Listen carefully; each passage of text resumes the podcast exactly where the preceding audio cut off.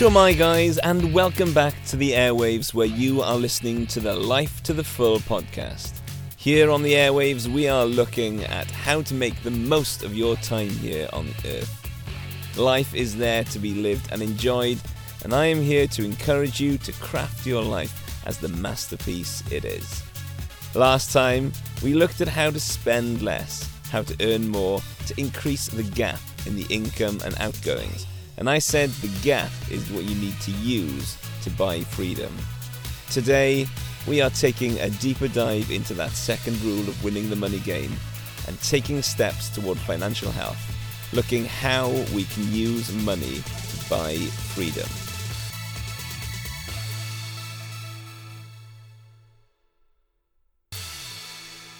Purpose of money.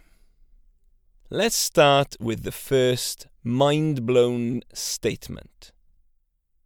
Our brains and lives are so used to this thing called money, the first time you hear the statement, your brain may have trouble taking it in, and it will likely take a long time to really internalize it and let it affect the way that you think.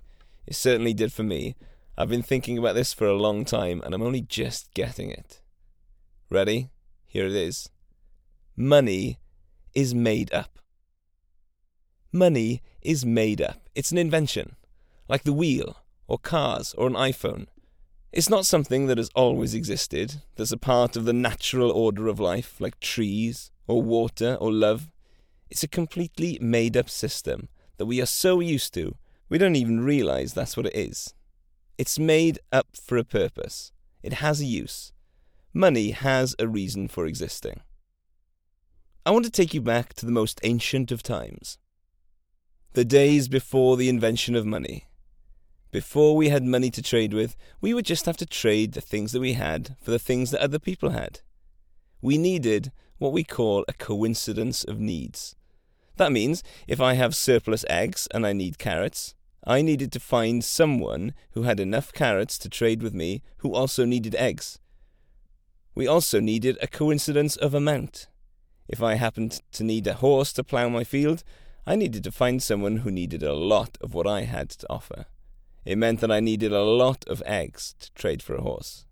It's not easy to trade a few eggs for a bit of a horse.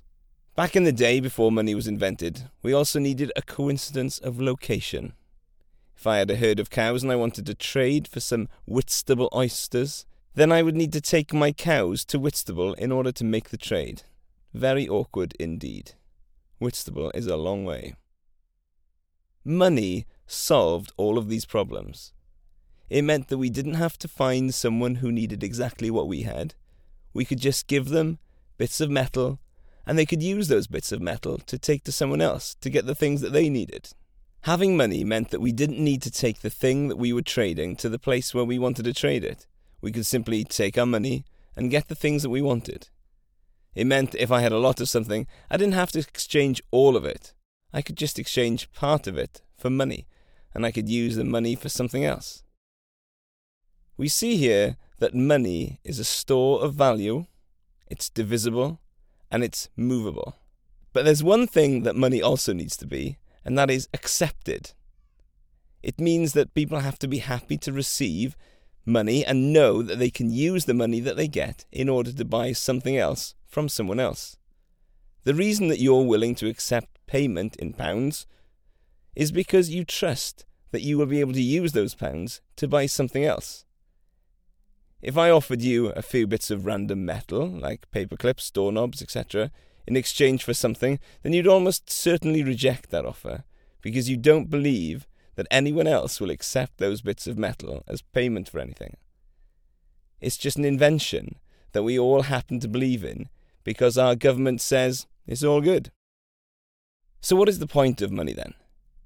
The point of money is to store your energy for use later.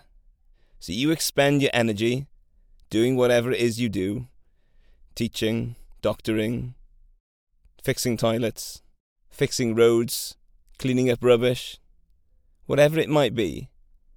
You use your energy in order to get paid so they can use that money to do something else later. If the purpose of money is to store energy for use later, That's why rule number two of the money game is use money to buy freedom.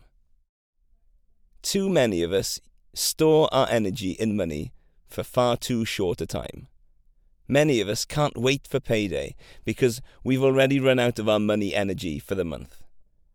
When we start to store that energy for longer, we automatically build freedom into our lives. The ultimate in buying freedom is commonly known as financial independence. The TLDR on this is essentially you have enough by way of investments to pay for your desired lifestyle. If this is your first time you've come across this idea, then welcome to the new way of thinking about work and money. Let me break it down for you. How can you use your money to buy investments to pay for your desired lifestyle? Well, one option is you can use your money to buy property. That property will produce an income, and therefore you've used your money to buy yourself an income. With one property, that might not be a great deal, even with two, it's not likely to provide enough of an income for you to be comfortably, completely, financially free. If you can use that money, though, to buy five or six or seven properties, then you've just bought yourself out of the rat race. And the interesting thing, in theory, is that each of those properties will be easier to buy than the last. You'll be able to save up deposits quicker if that's the way you want to do things. You might be thinking, I can't even save up a deposit for my own house, let alone two or three properties. I'm not denying that things are tough out there, but there are things you can do, ways of doing things, things you can change that can make it possible. If you haven't listened to the previous episode about increasing your income and decreasing your expenses, start there. Try asking yourself the question how can I do this? rather than dismissing it as completely unrealistic. But failing that, listen to option two below. Some people don't like buying property, don't like the idea of it. They think it's too much effort or too much hassle, or it just costs too much to get started up front. So they start building up a portfolio of dividend stocks. Now, companies like Procter & Gamble, Johnson & Johnson, McDonald's, Coca-Cola, PepsiCo, Cincinnati Financial will pay out parts of their profits to their shareholders. So, if you buy shares in these companies, Every quarter or twice a year, they might pay you a little bit of money. And there's a rule of thumb which people in the financial independence community use, which is if you can save 25 times your annual expenses, then you can live off the income in dividends or otherwise of that portfolio in perpetuity and never run out of money. So, if you want an income of £30,000 per year, you can save £750,000 then that'll be enough to pay for all of your expenses just from dividends of your stock portfolio. You might be thinking, I'll never be able to save £750,000. That's ridiculous. And that's one of the reasons that people don't bother. But using your money to buy freedom doesn't have to be that extreme. Even a small amount of money can start to buy freedom. I mentioned an emergency fund in a recent episode. If you've got a chunk of money to cope with what life has to throw at you, it means you're not going into debt to pay for new boilers, new tyres, new cars, which means you're buying freedom in the form of staying out of debt. You're avoiding going into debt slavery, where the reward for your work and efforts are going to someone else rather than to you. For many people, this level of freedom alone is life changing. I was a teacher for 14 years, but towards the end, I started to get disillusioned. Disillusioned with the education system in general, how schools are serving our children, and how they are cramming everybody into an academic framework and forcing everybody to work within that academic framework. I wanted to do something else. I wanted to provide a different kind of education for people, one they could value outside of the classroom. I wanted to teach people about the importance of looking after your finances, about the importance of looking after your body and your health, about the importance of taking care of yourself from a mental health point of view, and having good relationships.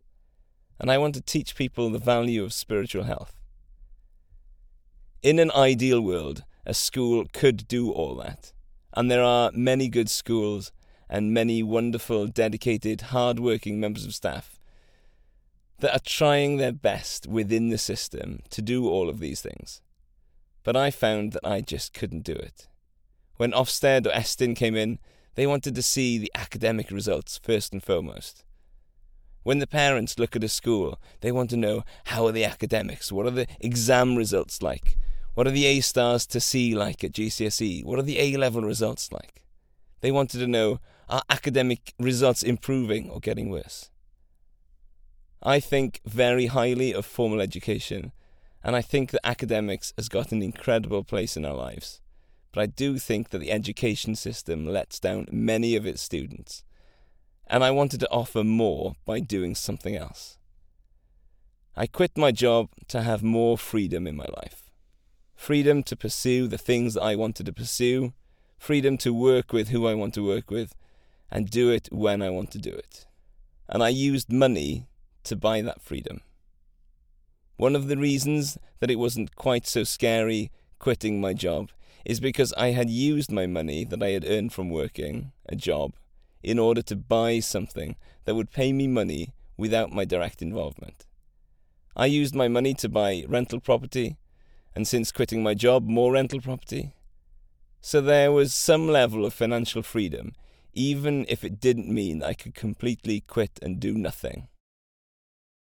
It doesn't have to be all or nothing.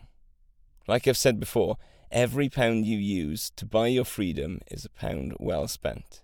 You don't have to wait until you're completely financially independent before you start making changes in your life to live a life that you're more excited about. This is one of my biggest issues with the financial independence movement.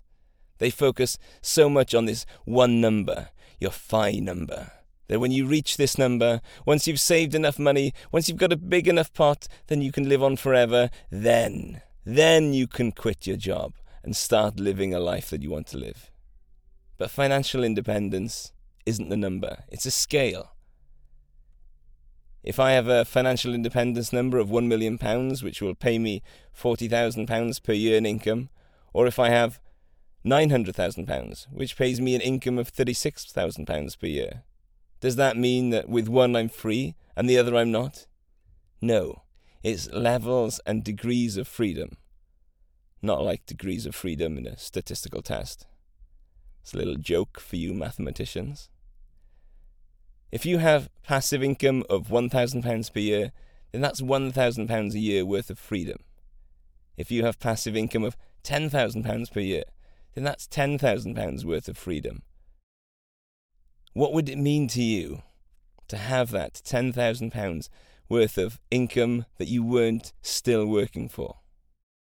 Could you go part time at work? Could you take a lower paying job? Could you do something? Could you make some kind of change that would make your life better? It doesn't mean that just because I don't have passive income of £60,000 per year that I'm a failure. It means that I'm on a journey. Not many people suddenly wake up millionaires. But if you put the right systems in place, have the right work ethic, and are willing to make sacrifices along the way, then this is absolutely possible even for somebody on minimum wage. You may look at the cost and think, that's too great for me. Fair enough. You may decide that the sacrifices aren't worth it. That's okay. But just getting started on the journey can bring increasing levels of freedom to do the things that you want to do with the people that you want to do them with. I'm not at a stage where I can live entirely off my investments but I can certainly say that I am happier, more fulfilled, more excited when I get up in the morning making podcasts for you guys and working closer with individuals to help them design the lives that they want to live than I was working at my previous job. That has come from putting the gap to work. If you don't have a gap between your income and expenses, then I'd encourage you to go back and listen to the previous episode. The electricians that I mentioned in episode 2 had started to grasp this idea of buying freedom. These were electricians that worked through the winter to earn enough money so that they could spend six months in the summer just surfing, camping, bumming around, living a life that they loved. I say they started to grasp this idea of buying freedom because it's still relatively short term thinking. They would surf until the money ran out and then they had to go back to work. But if you can take this idea of working for a time, not working for a time, using the time that you work to buy freedom to do the things you want to do in the short term, then that's great. But I want to encourage you to think how can you make this work over the long term? What are the things that you need to use your money for in order to have this freedom? Not just for six months, but for longer. Using your money to buy freedom doesn't have to look like quitting your job. Lots of people don't like their jobs, and so quitting their jobs is the number one thing that they can do to make their lives better. If they have the financial means to do that, that's absolutely great. But some people love their jobs. If you are one of the fortunate people who enjoy their jobs, enjoy their work, then there is a lot to be said for sticking with that. But I'm sure even if you love your job, there are things about it that you don't like. Or there are things that you don't like to do outside of work. Some people don't like cooking. You can use your money to buy freedom from cooking. You could go out for dinner more, or or take the stress out of cooking and planning by ordering something like HelloFresh. Not a sponsor of the show, but if you want to sponsor the show, just uh, get in touch. Or even hiring a full time chef to cook for you. Some people hate cleaning. You can use your money to buy freedom by getting a cleaner. Now, instead of spending Saturday morning cleaning the house, you can take the kids to the beach, enjoy cooking breakfast over an open fire with the sound of the sea in the background, because you use your money to buy back your time. I really want you to think short term about using your money to buy back your time. Use your money to buy freedom from the things that you don't like doing. If you don't like doing your tax return, you can use your money to buy the services of an accountant. But I really, really want to encourage you to think long term about using your money to buy freedom. Having control over your time is a fantastic thing. Using money in the right way can enable this. I'm not saying that the freedom you should be seeking is to not work. Many people across the internet are pushing that as an ideal lifestyle.